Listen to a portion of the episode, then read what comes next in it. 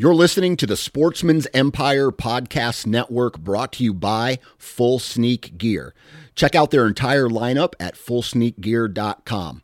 Also, be sure to check out our entire stable of podcasts at sportsmansempire.com. Whether you're hunting the back 40 or chasing game deep in the backcountry, the all new Razor Guide Pack from Outdoor Edge has it all.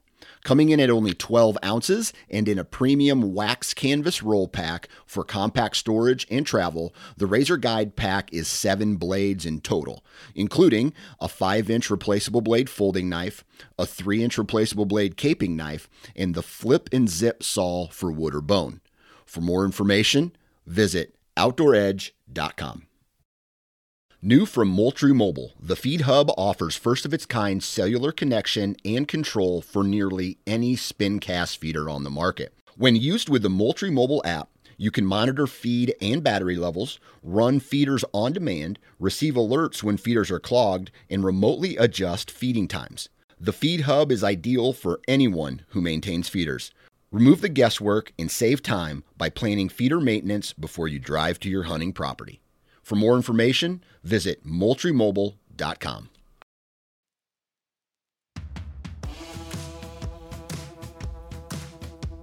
Hey, thanks for tuning in to this week's episode of the Southern Ground Hunting Podcast, where you're going to hear a valuable hunting based conversation that's tailored for us Southern folk.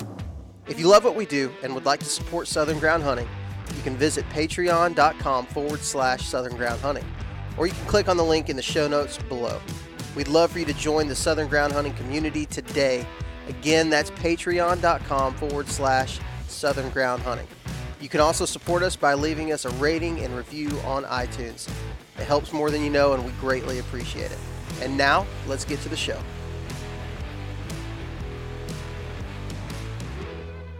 All right, everybody, welcome back to the Southern Ground Hunting Podcast. I'm joined by uh, the second female ever to be on Southern Ground Hunting Podcast. I had my wife on. Uh, actually, you know what? That's not true because Kathy Perry was probably the first female on the show um, whenever we interviewed Mike Perry. So um, the third, actually, Olivia, you're the third female that we've had on Southern Ground, and um, excited to have you. We're going to start doing this little. I, I'm, I'm hoping it turns into a series, but we've th- there's this obvious gap between male and female hunters, and and it's obvious. Every deer camp I go to, uh, is mostly men that are there. Uh, every scouting trip or uh, NWTF convention or expo, everything is always men that are there. And you see a few women um, occasionally, but there are some times where you find a woman who um, it, it, their hunting style and their determination and their grit is uh, no different from any man, if not maybe a little bit stronger than most men. Um, so I'm happy to be joined by Olivia Glasgow today. Is that how you pronounce your last name, Glasgow? Uh, no. how is it? What is Glasgow. it? Glasgow. Glasgow. Well, the W, yes. the the G O W got me with gal. So Olivia Olivia Glasgow is here, and um, Olivia, we're excited to have you. Well, thank you so much. I am excited to be on this. Um, even though I'm the third, still top five, so that counts. That's right. Um, but yeah, I'm, I'm, super pumped, and um, I'm glad that you asked me to come on. So, Olivia, you don't come from a hunting background, correct? Correct. I do not. Um, nobody in my family hunted. We grew up fishing on the river, and that was kind of about it. I mean, you know, played with BB guns as kids, and you know, hiked and climbed trees. I mean, I grew up all over central Alabama, but Walker County kind of areas where a lot of my roots come from. And so, of course, Walker County's kind of in the you know middle of nowhere, back in the sticks. Yeah. So, in the summertime when we're you know our, at our river house for months on end, we had nothing else to do. We didn't have internet. We didn't have stuff like that. So we just we hiked and you know got Tweety birds with BB guns and fish. That was about probably it. so, so jumped off cliff. So illegal, probably. I've thought about some of the birds yeah, that I shot yeah. when I was little. I'm like, that was probably not not uh, within the law. Yeah, yeah. I think um the first time actually I mean we were just shooting at them, not intentionally trying to I guess kill I don't know what we were doing. We were kids, you know. Yeah. And I think uh, the first time I actually killed one, I, I cried because I was like, oh no, didn't mean to do that. I just wanted to scare it off a post or something, I guess. But it was it was upsetting. But um, but yeah, so yeah, I didn't grow up with that hunting family whatsoever. Um, not until I, I met my husband. Yeah, he hunts a good bit, or he did hunt a good bit then. So, but yeah, that's about it as far as until I was 27. It's funny we uh, we talk. It, it's kind of hard, especially this day and age, because everybody has something to say about like like um man and i don't want to sound in any way sexist but it's kind of like the anything you can do i can do you know what i mean? And there are just some things that are different about men and women uh naturally like a god like god designed us differently. Um I, i've taken my daughter squirrel hunting and i've taken my son squirrel hunting and the first time that i ever shot a squirrel with my daughter it was a different moment. She was like oh poor poor squirrel, you know, holding it, and she wanted to take it home and revive yeah. it back, and you know what I mean. And my son was like, "Yeah, let's go eat it." You know, he was like holding it around, like swinging it around by the tail and stuff. There was like no, none of that, and so it's definitely a, there is there are differences, but I think for you, um, with a lot of female hunters, uh, you see a life situation that allows them to hunt. You see a lot of, um, particularly on Instagram, uh, there's this whole like female huntress movement, right? That we've we've talked about it on the show mm-hmm. before, and it's a little bit cringy. Uh, but every once in a while, you find people who are not that, are not, do not have the cringe level uh, that a lot of these people do. And to be fair, it's men and women who are that way on social media. I just think it's right. highlighted maybe a little bit more um, within this space, within the hunting space for sure. Um, but you have a you have a, a situation, a life scenario that probably isn't too different from most most you know women as far as like your your responsibilities. Tell us a little bit of, just so the listener can have some perspective. You mentioned you have you're married. Uh, tell us a little bit about that fam- family life and uh, how that looks for you. Well, I am married and I have two kids. I have an 11 year old son, um, Birdie, who plays baseball and football. So we are usually doing sports year round with him. Um, and then we have a four year old daughter um, who loves the outdoors. You know, early on, he talked about your daughter being, you know, kind of sad about a squirrel. Well, she goes dove hunting with us and she's pumped. Yeah. You know, she's kind of like our um, to go get them. But it, um, I guess I was always like in a in a high paced work environment where you know I was in catering for ten plus years. I did all those fancy events, um, you know, weddings, galas, all that kind of stuff. Um, and so that's what I was used to. That's what I did. Where it's like dressing up every single day, like having to wear like business attire, and you know, just the constant go go go go go. And so finally, I guess like about a year and a half ago, um, I decided to pursue this end of it, which made it difficult with the family life just because, I mean, I, I'm home a lot more now, but I'm also not home a lot because I'm in the woods majority of the time now. Um, but I still have that time to where I can pick my kids up from school and things like that. So um, from a family aspect, I, it's given me a lot more time with my family and also being able to share the woods with them and being able to teach them and stuff like that. Um, that is something that I cherish a lot. I think the world these days is just so fast and it's just so negative most of the time that you know people miss you know what's right in front of them and so that's kind of what we as a family are trying to do more of do more things together um especially like my son he's just he's always on the go so it's nice to be able to get him out there and just kind of relax and take a breath every once in a while. So, but um, but yeah, so that's kind of uh my family. No more kids com- coming from me though. It's just the two, boy and a girl. That's it. awesome. That's great. That's uh, and it's and it's unique. Like I try to think of my wife. You know, she um works a part time job. Um, we have two kids, and I try to. I've tried just while I've been preparing for this podcast to figure out a way like how would she even be able to hunt? if she wanted to, right? Like there's there's a Mhm. lot of responsibility that comes with kids. Like you talked about your kids doing sports or your son doing sports, and so you're always busy with that. Like my kid's gonna, my son's gonna start t-ball this year, and I'm like, oh crap, this is gonna really mess with turkey season. How are you balancing? Like, how are you balancing mother responsibilities with hunting? Because hunting can be a very difficult thing to try to balance anything else with. Well, my husband is actually he's stepped up a lot. Um, so he takes the kids to school. Like when I do wake up really early and I leave, you know, like at 4 a.m. I'll get things ready like the night before. Like I kind of lay their clothes out or, you know, make sure they have breakfast stuff and, um, you know, I'll leave them a little note before I leave. But he usually takes them to school, and then um, I'm usually in the woods, and then I'll pick them up from school in the afternoons, and then make dinner, and then kind of do it all over again the next day. But yeah, he's he's definitely stepped up a good bit as far as like helping out. That way, I can continue to pursue this dream of mine, I guess.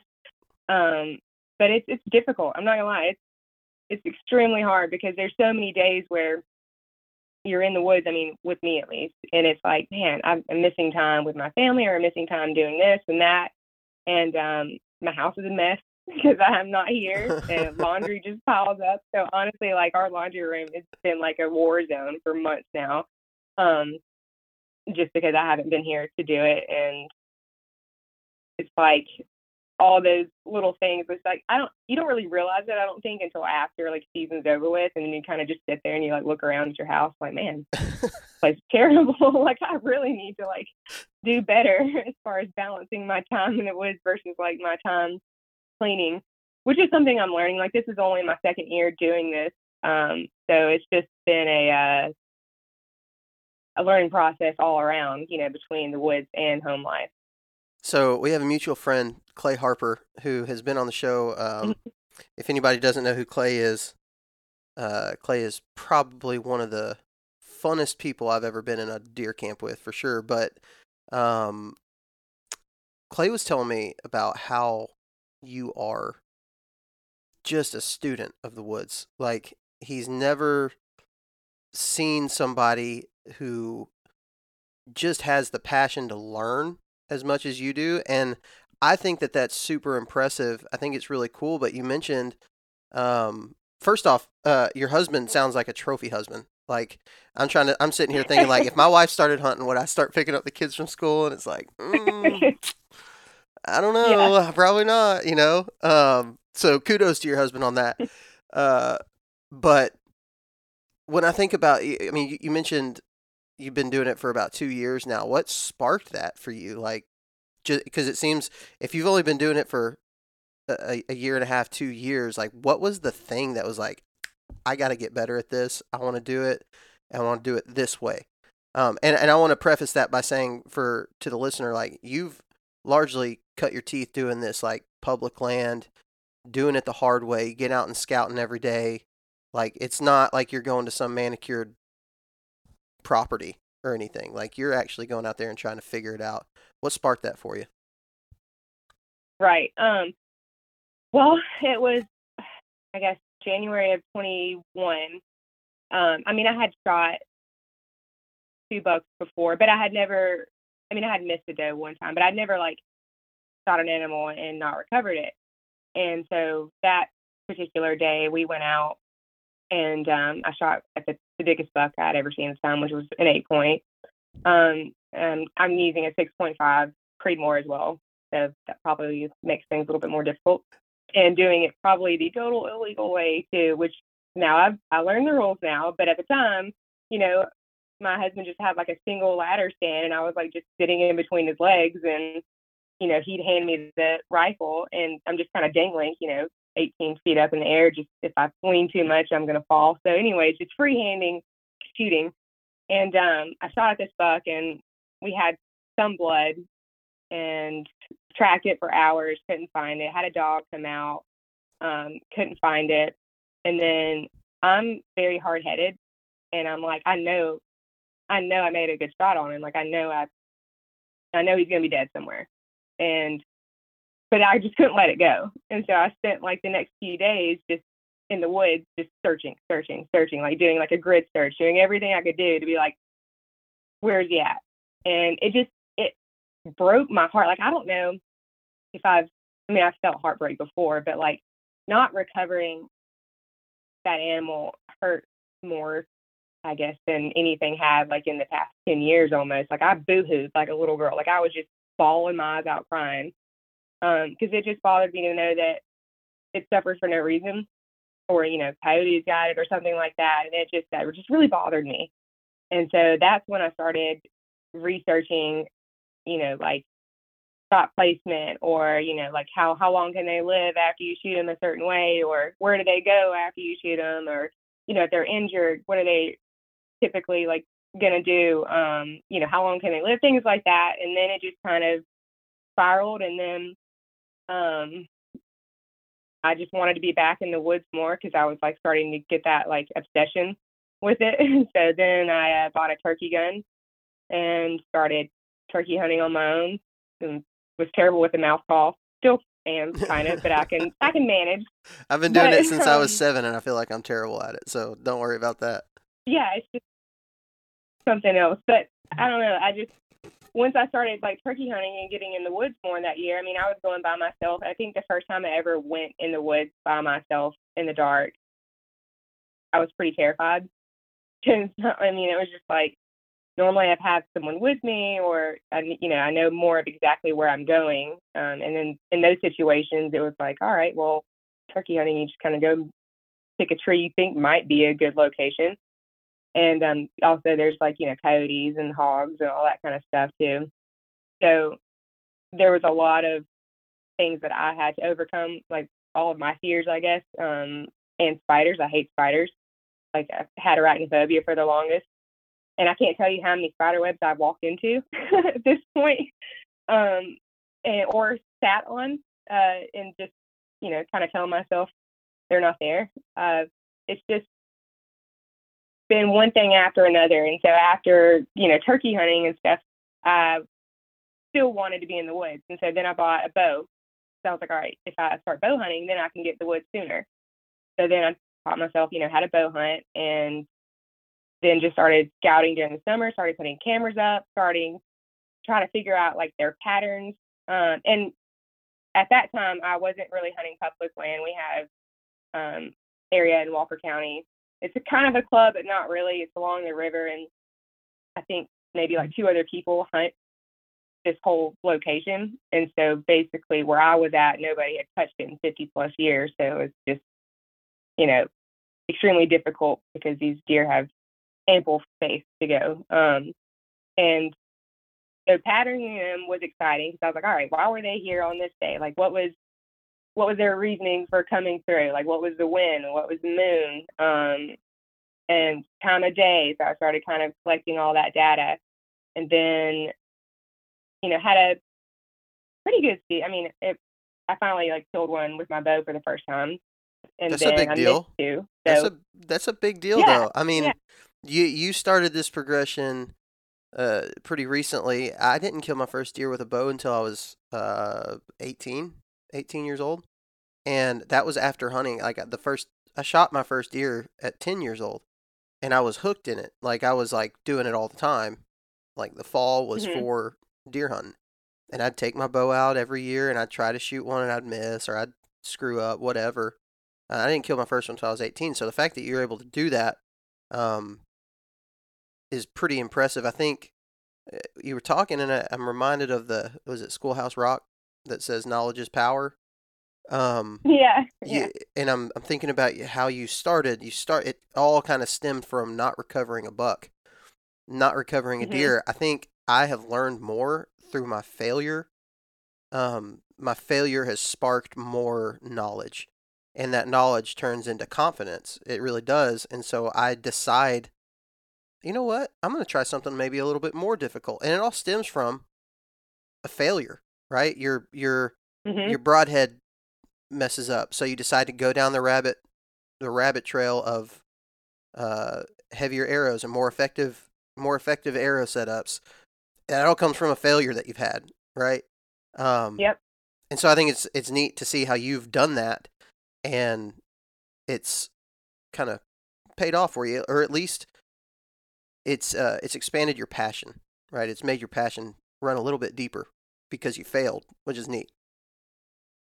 Oh, absolutely. I mean, I mean, I have, gosh, I think I, I posted this on Facebook. Like, I've ate my fair share of humble pie this past season because after you know last season being, being my first season again on on private land, so I did put corn out, um, and so this season I made it my goal to again you know do something even harder, which would be public land. Um, and of course, what do I do? I want to go to the hardest public land there is, which is Black Warrior, I think, in a lot of people's opinions.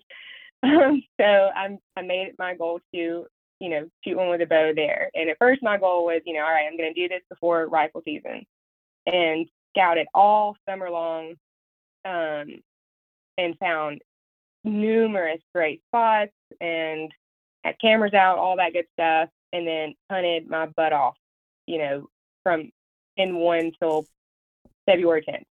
So I think I I had a lot of issues um, going well going into it. I think I was overconfident because I was like, oh, I know where these deer are. I've got them. Like I've been in the woods more than anybody out here. Like you know, and, and just from listening to you guys too, it's like you know, hunt the hunters, all that kind of stuff. So I was extremely cocky going into it. Um, well, you know, I got knocked down a good bit. So whether it had been from, and I call it a apparel malfunction, uh, with a glove issue with my bow and missing the first buck I'd ever seen on Black Warrior, and then also arrow went into a tree, and it was just a bad, just bad day. and then how many? How many? You know, uh, hunting in Arctic black. how many deer did you end up missing this year? Uh, I think I saw it on a Facebook post. Three. You missed three. That's uh. Three. So here's the way I see that. The way I look at that, all on all on Black Warrior. No, um, one was Black. Well, I missed one on Black Warrior, and then I missed an opportunity for another one on Black Warrior, um, just because I got I got down too soon, like literally like five minutes too soon. But you were in the right spot. Extremely. To me, what I'm hearing is that you Yeah, was- you you it's hard. You are correct in that that's a very difficult place to to start public land hunting at, and you had opportunities. Mhm. So to me, what I'm hearing is like somewhere along the way, like you figured something out.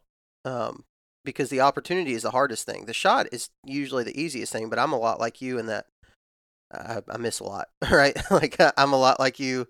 Um, but also I've been doing it longer. So like your misses are kind of a little bit expected. Like you're just kind of getting those all out of the way. And what I feel like is probably going to happen is once you pinpoint where those misses came from, um, it's probably going to just continue going uphill for you. And that's the reason why I wanted to have you on the podcast because the fact that you were able to do that and do those things in the places that you you're doing them is pretty stinking cool. And I think you probably have a lot more insight and knowledge to help somebody who is new because honestly, male, female, kid, whatever, it doesn't matter. I don't know a lot of people who decided to hunt Black Warrior one year and had multiple shot opportunities at deer, especially not deer in archery. Like that's that's cool as heck. Yeah. Um, tell me when you're scouting. It was a lot for sure. When you're scouting, what's uh what what are you looking for? Like, what's your process as you go out to scout? Um, most recent sign is, you know, kind of the first thing I'm looking for uh, because I have also learned.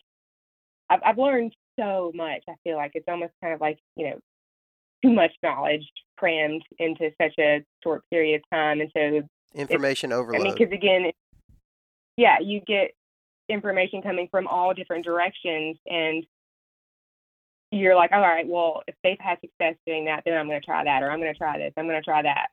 And so I finally, at some point, I'm like, you know, I'm just throwing that out the window, and I'm just going to start doing what I find myself is successful or what works for me. Um, because everyone's different. Everyone has a different style of hunting, and people are lucky people, and some people are not lucky people, like myself. So I just have to, you know, work a little harder at things. But yeah, most recent sign, um, whether it be like, you know, fresh scat on the ground, you know, poop, or whether it be um, fresh scrapes is kind of what I was really focusing on um, during bow season up there just kind of going into the pre rut. And, you know, rubs, not so much because I know that they make a lot of those at nighttime. And um, that was something else I had to learn too. I had no idea the difference between a rub and a scrape two years ago. If you were asking, I'd be like, I don't know. I just I know had no grown I know grown men who Uh, call a rub a scrape and a scrape a rub, so don't feel too bad about that. Well, I, I mean, I think that makes sense. I feel like you know they're kind of scraping the tree with their antlers, but you know It does make whatever. sense. Yeah, But, you're uh, Yeah, the English language. Um, and so yeah, fresh scat, um, fresh scrape, um, food sources, transitions, you know, between like pines and hardwoods. Uh, you know, another thing I've heard y'all talk about a recent podcast was like the the lack of acorns this year. That really hurt me because going into it, that's what I was focusing on when I was scouting was finding these oak trees. Um, and you know, finding these trees that had like, you know, just the ground tore up up under them. And, and so that's where I was sitting at a lot of the times. And then I started realizing, all right, well, this isn't working out.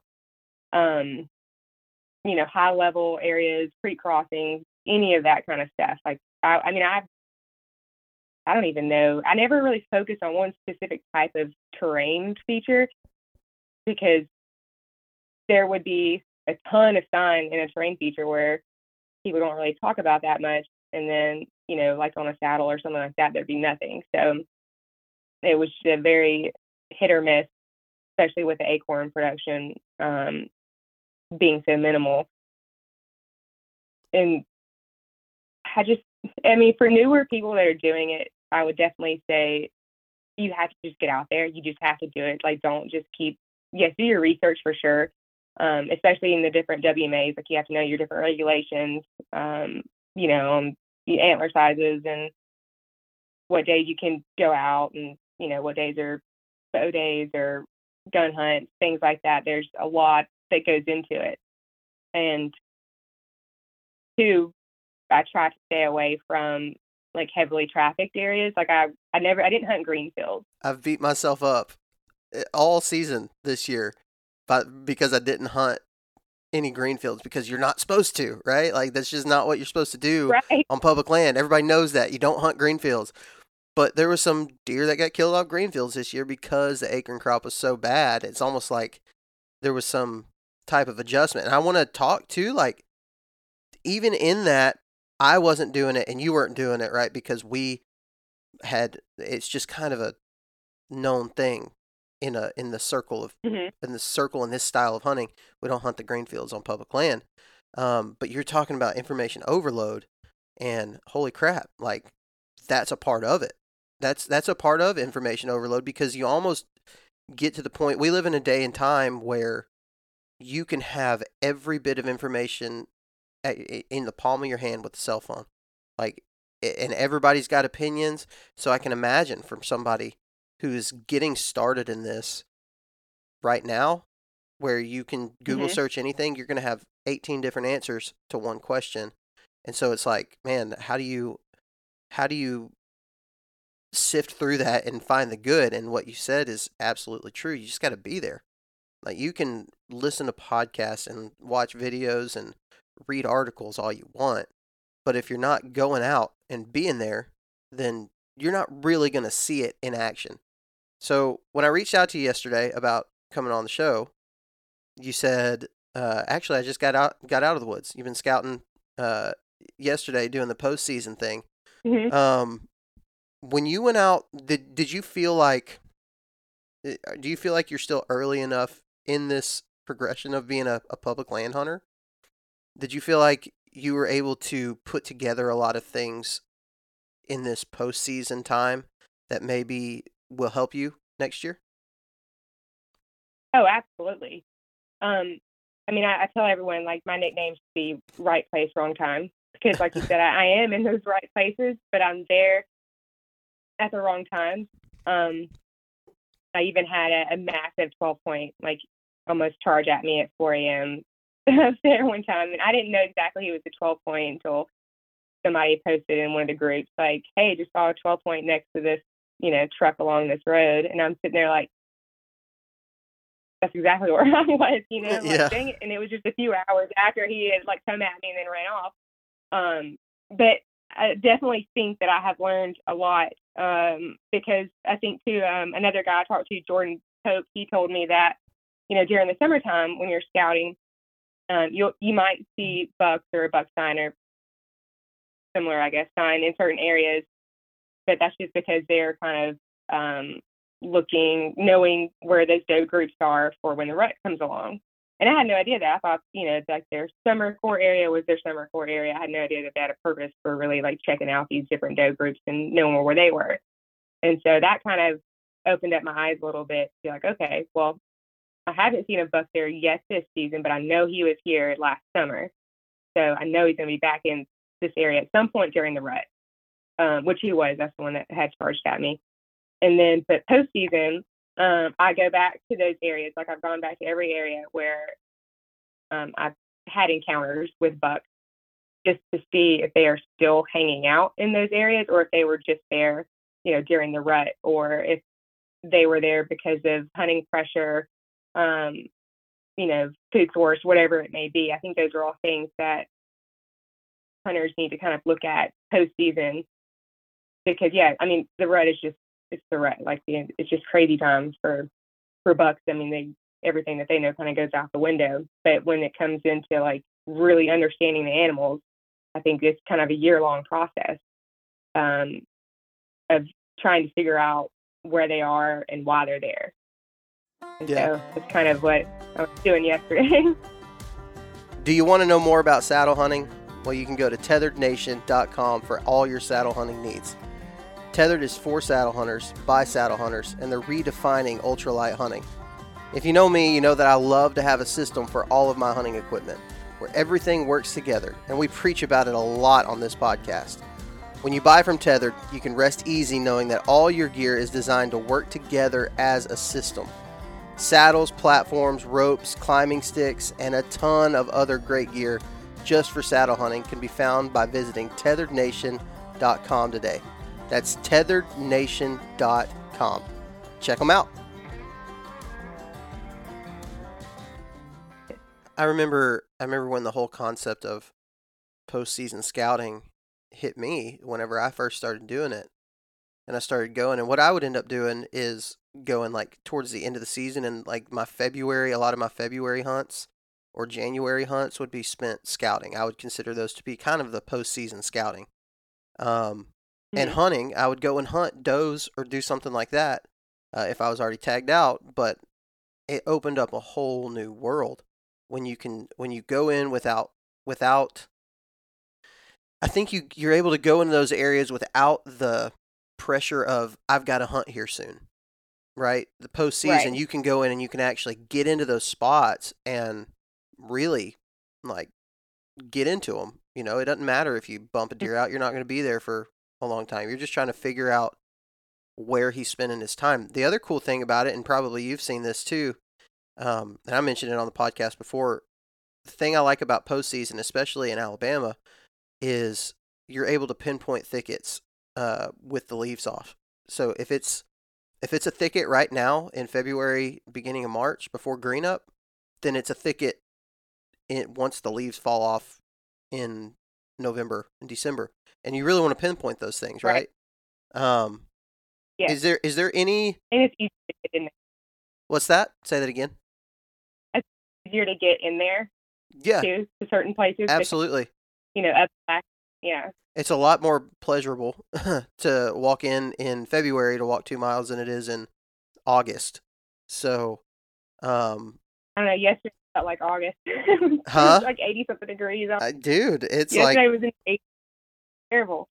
it's really, really, really hard for me to justify going out in August when I know, I mean, honestly, what I'm going to be looking for, I might take a couple days in the summertime to go and scout just to just to get prepared for the early season, like trying to figure out hmm what trees have acres. When I say er, when I say summer scouting, I mean like two weeks before deer season starts. Like that's when I want to get that information.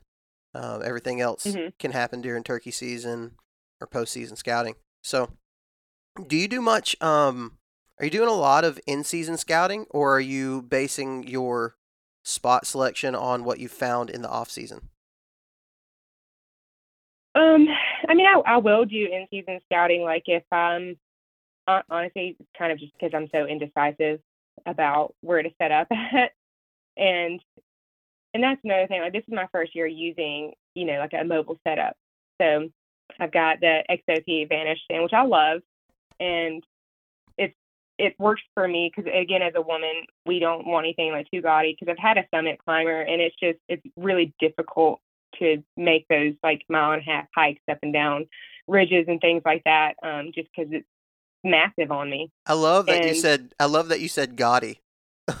like Oh yeah, they're so Well, gaudy. Most men would say they're so heavy. Not Olivia. She says they're so gaudy. I like it. Yeah. I mean, I'm just trying to be honest with these people, especially if any Yeah. women are listening. Like you're a girl. You're a like, woman. You're not. You, that that's the thing. That's the thing that I, I think is really cool and unique about you is that you're you are a woman. Like you're not a tomboy. You're not out there.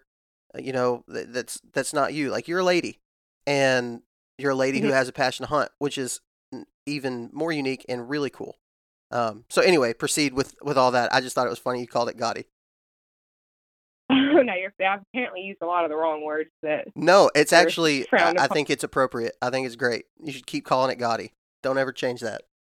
well, before I get on this other subject, so we I did find a shed up there last season, and I was with um one of my friends who's a female hunter as well. And when I when I first found it, I was like, "Good gosh! Like, look at the girth on this thing." And she was like, "I don't think you're supposed to say girth." And I was like, "Well, that's what it is. It's girthy." And she was like, "I think you're supposed to say mass.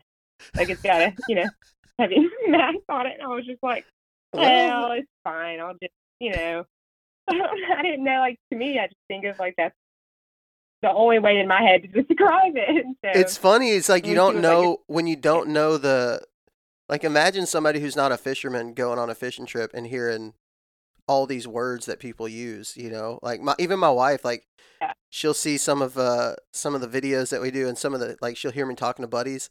She's like, "Why did you describe it like?" And it's like, "Well, that's just kind of it's kind of what it is. You know, that's how you describe it." yeah, Um, that's funny though. exactly. That's hilarious. Uh, so, anyways, um, but yeah, so this is my first year using a mobile setup, and um, so I found me an awesome stand that actually fits my frame a little bit better. Um, I don't really pack too much in in there, but still, it's it's around twenty seven ish pounds, thirty ish pounds, I guess. Um, and for me, it's it's my workout basically throughout the season. So whenever I'm hiking in there, you know, I'll set up before sunrise, and then if I feel like I'm in a bad area, I'll get down and do some kind of like e scouting on my phone on onX or something and be like, all right, let me go check out this spot. And then I end up just kind of walking around the woods, being like, well, that spot didn't work. Let me go check this spot. So then I'm walking around with this almost 30 pound, pack, you know, pack for hours on end not even like setting up on anything. So I guess that's kind of more of my in season scouting. Um, it's done more online or actually just by mistake. Yeah, so you're you're a you're a woman kind of uh, who has a passion that is largely ran by men.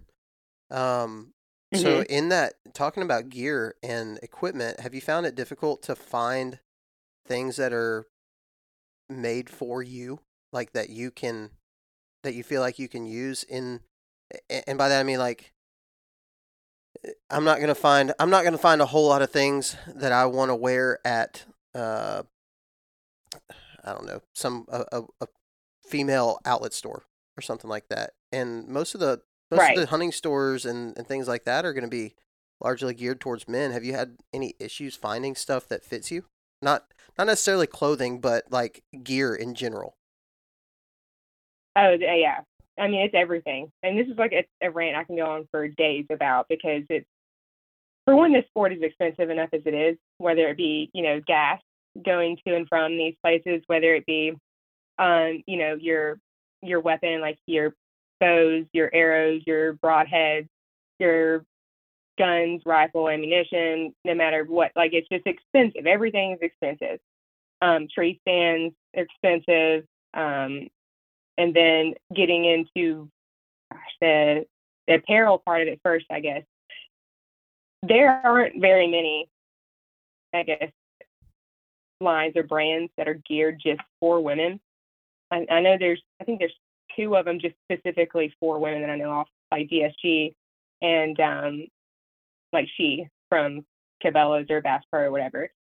And the price difference in them is just outrageous because I know a lot of people are like, yeah, you should get this, you should get that. And I'm like, this is only my second year doing this, and I've already dropped like thousands of dollars on a bow and gun and, you know, a shotgun and turkey vest and all of this kind of stuff. And now you want me to spend $200 on a pair of pants? Like, no, thank you. I'm a TJ Maxx shopper, okay? Like, I don't want to spend $200 on pants, especially some that I don't know what they, they feel like. I can't go into that store. I can't touch them. I can't feel them. I can't try them on you know, it, it's extremely difficult to make that commitment to something that you have no idea what it's really like.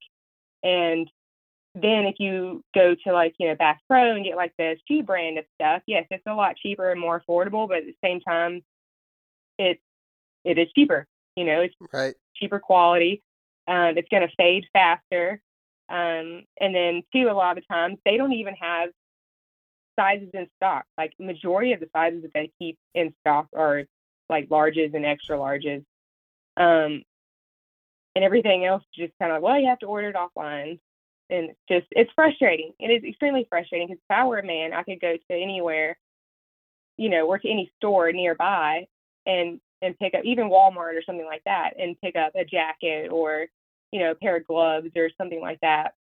But being a female, I mean, even finding those little tiny things is difficult. Um, that or what you want because again hiking in these areas you want to be able to have layers but you don't want to have too many layers because you know you you're trying to limit you know how much you're taking in there you know you don't want to like keep adding weight on yourself but at the same time you don't want to freeze while you're out there so i mean and boots is another thing it's difficult um to find good like women's hiking boots but again that are and again this is all just trying to find affordable stuff because I am a mom. I am, I do have two kids, um, and I've already dropped a ton of money on just everything else.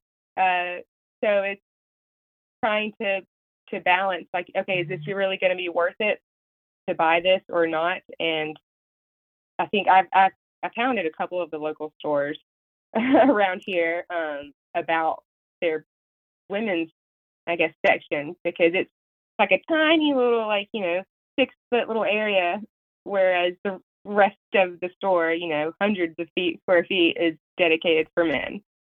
And for me, I'm like, you guys would get so much more business. Like, cause there are, there's a lot of female hunters out there.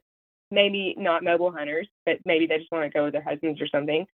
But they're having to resort to going online and buying these items versus buying from a local store. And to me, I would much rather buy from a local store than, you know, some like big name online store. Yeah, it's um, like it's it's the availability, right? Like it's just right. Like whenever I if I'm in a situation where it's like crap, it's hotter than I thought it was going to be, I need to go find a lightweight camo shirt. I can just run to Walmart mm-hmm. and go find one pretty easily.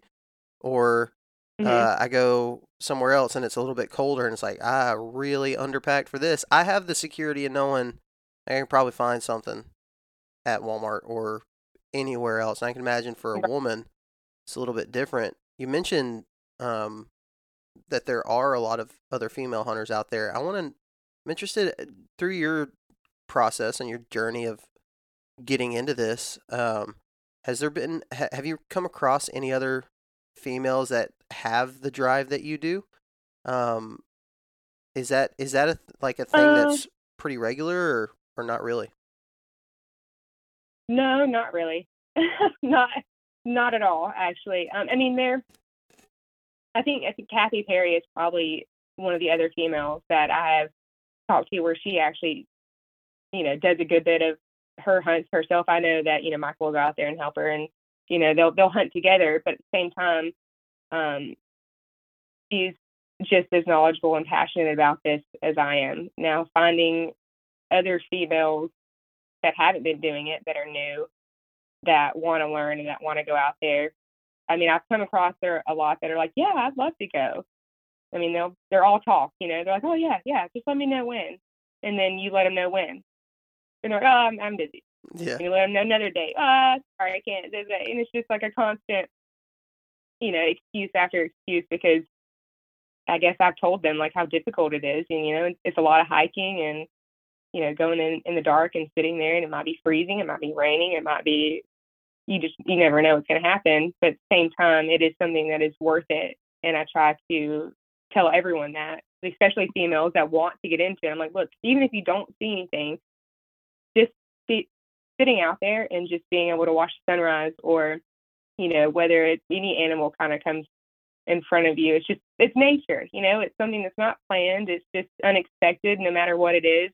Um, and it's just it's nice to be able to experience that with someone else, um, especially. So I would like to be able to expand that community, uh, especially in Alabama, because I do think that there are a lot of females that could potentially be as hardcore as me, um, but they just don't have the tools, they don't have the access, they um, they don't have a mentor or somebody to go with. So hopefully one day I can kind of get a a group together and kind of like lay down some basics for for just women, I guess, and children. Um, but that's kind of a, a long thing coming. Yeah, definitely would love to have some female companions yeah. out there. I'm I'm wondering about eh, family dynamic stuff. You we've we talked a little bit about it at the beginning. Um, you said your husband he used to hunt a lot more than he does now. Is that because you've kind of started doing it so much and so there's other responsibilities? Did he get out of it? Like, how did that work? Because I mean, you you mentioned Michael and, and Kathy Perry. Uh, they're both pretty hardcore. It's easy to understand how she got into it because she wanted to, you know, maybe spend more time with him, um, whatever things like that. Like she's into it for sure. Uh, but there's there's definitely a reason you're going out. Seem like most of the time by yourself. Um, how does that work with you and your husband? Uh, well, it's not easy. it's been an up and down thing for sure. Uh, he, I guess he never has. Well, I guess he's hunted public land a couple of times, but he's not really a mobile hunter. And his style of hunting that he grew up with was going and sitting in a, you know, a tree stand like with his granddad, and you know, leaving by 9 a.m. and going and getting breakfast somewhere. And that was just their what they did, and which is fine. That's, there's nothing wrong with that. But I think he didn't understand at first why I was so obsessed with this and why I was so passionate about it. So that was frustrating for him. And he got, I think, really sick of me talking about it all the time. So he kind of says I ruined hunting for him. Um, but I mean, he he'll he supports me as far as like what I'm trying to do, where I'm getting at, but he's also really frustrated with how much I'm trying to do. Um, I mean, I've asked him to go with me multiple times, but again, he's more of like, you want me to go where in the middle of the woods with no service and hike how long, and maybe have a chance of seeing a deer? No, thank you. That's a wild dynamic. Y'all have such a a, a crazy yeah. dynamic. Dynamic.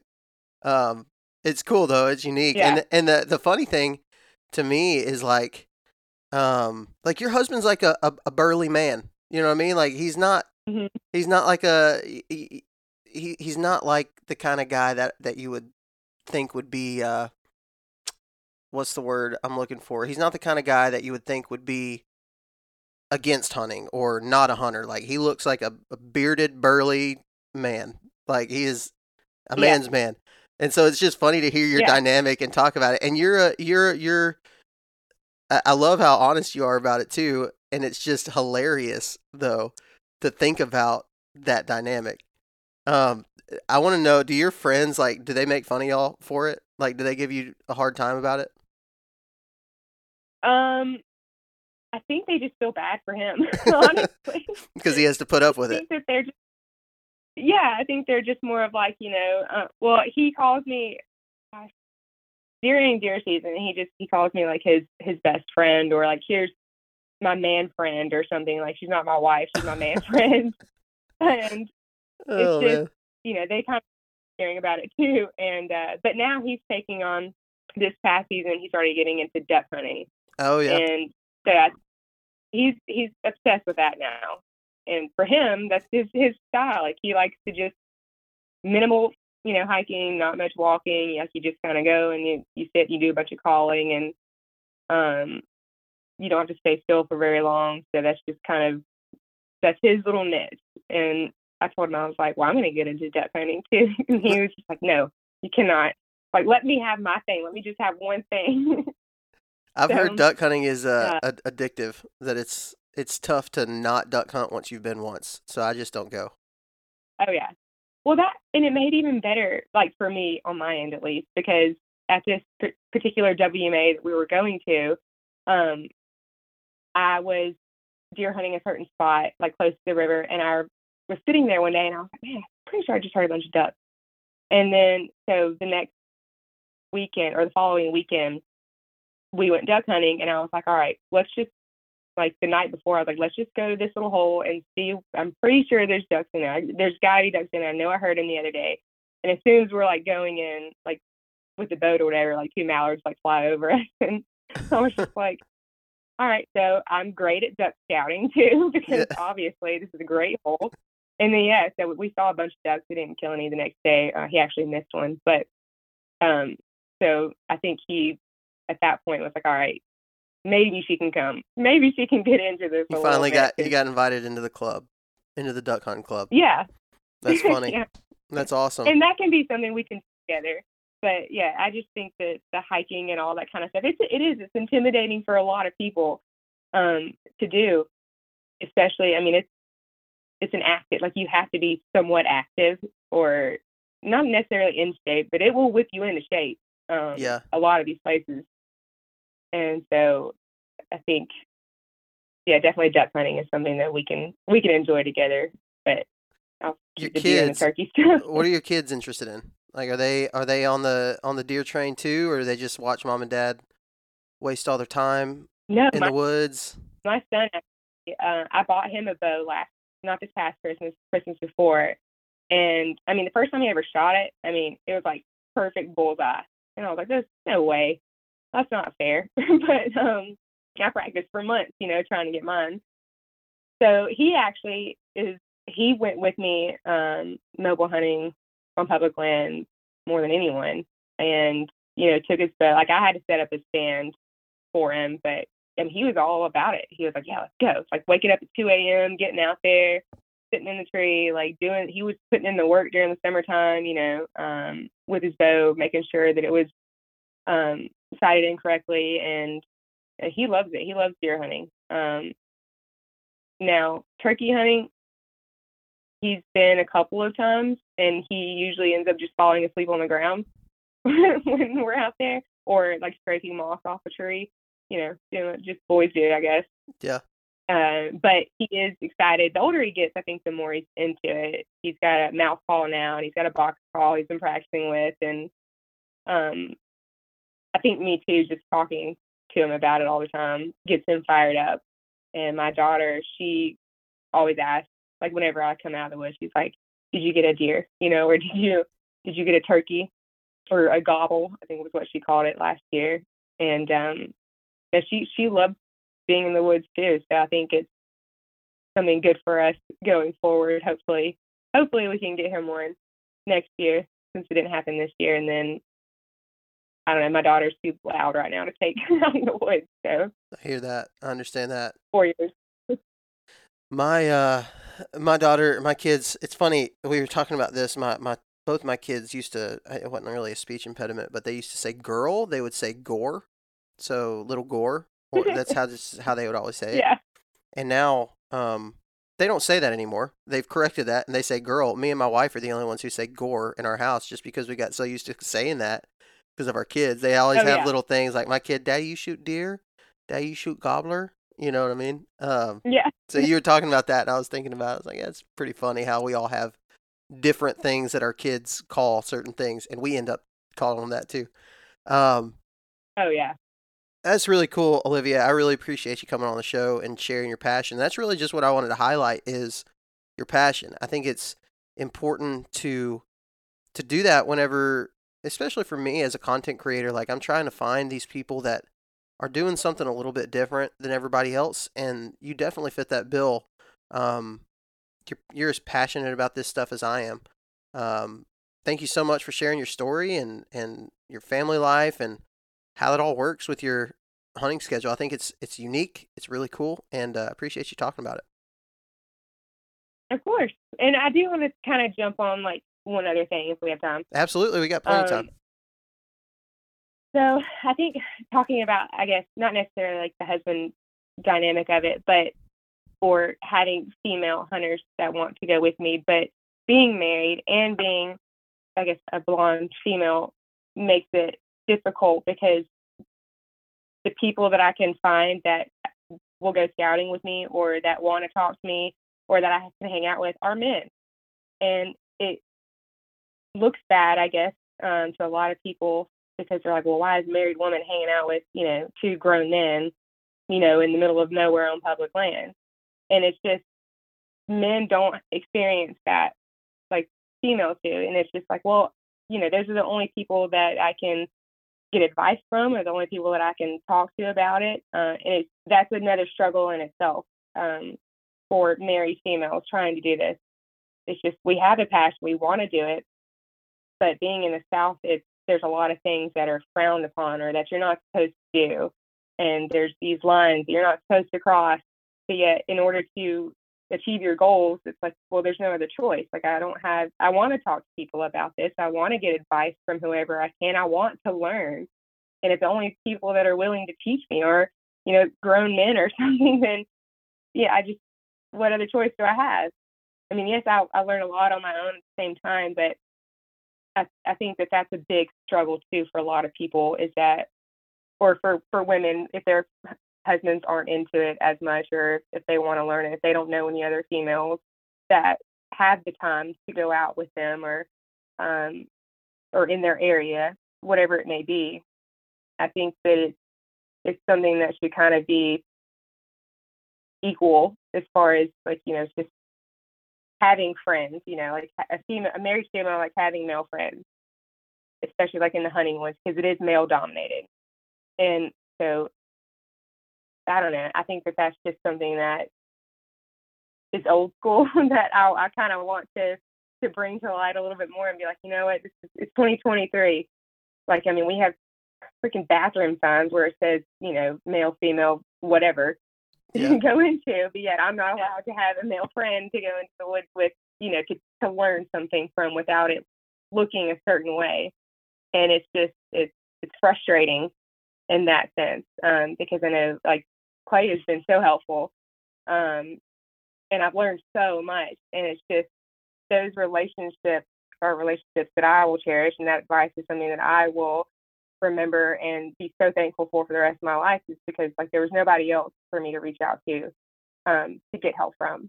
And I, just, I, I appreciate those people, but I also don't appreciate, you know, just kind of the backlash it comes with sometimes.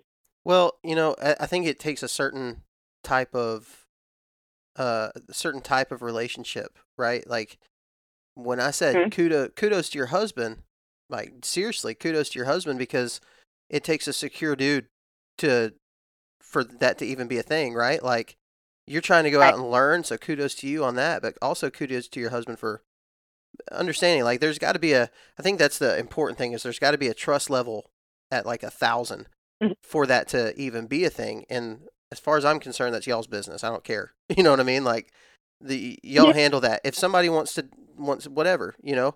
And I think it's it is very specific to the situation and to the relationship. Um, I think your husband, uh, when he's absolutely a, tro- a trophy husband for, mm-hmm. um, mm-hmm. for your situation, for what you're doing, and that's and honestly one of the, it's one of the things that I thought was so unique and interesting about you is that dynamic. It's a it's an interest. It's a weird dynamic, and by weird I don't mean like stupid. I mean it's just not normal. Um, it's not right. it's not the it's not status quo, and uh, but it is very important to your progression, right? And I think, right. um, I think it's a, a good husband who lets his wife kind of follow her dreams and and do the things that are necessary for that. So I think it's it's cool, and and anybody who thinks otherwise or whatever, who cares what they think? Um, they're not a guest on a Right. podcast, so attitude. That's kind of attitude I'm, I'm I have. I mean, I am. Gosh, I've I've gone through a lot in my life, um, and so I always tell people I feel like I'm an 80 year old lady in a you know 33 year old body, but just because I have had those experiences that a lot of people haven't had, and a lot of people this this day and age are just so naive to what reality is, and yeah, like they see these females going to all these different shows. Like I know you just got back from NWTF, and I'm sure there were females there with you know tight skirts, short skirts, and no, you know, they weren't there. around trying to. They weren't there. Oh, okay, Didn't to, nobody noticed them. sell sell these products. Oh yeah, no, Yeah. I didn't see tons of pictures of people with them. Um, and so that's the perception that they give off to men because it is male dominated. Yeah, they want to sell stuff. Um, and I think if if I were an unattractive female, and I'm not, you know, tooting my own horn or anything, but I think that that does make a difference. Like if I were an unattractive female, married or not, I think that the, I guess the image of it would be totally different. Like it would just be fine. But it's just the fact of being like an attractive female and also married and get trying to get advice from other males.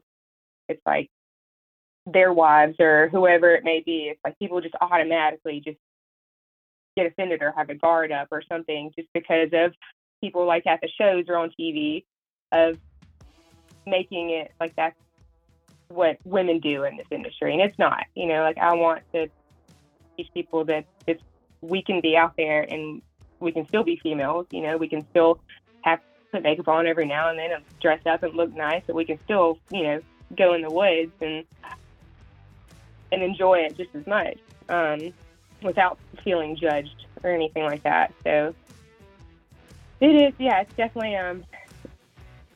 There's a lot. There's a lot I think for fem- for females and just for non-traditional hunters, like late onset hunters as well, um, that we have to go through that a lot of people don't think about.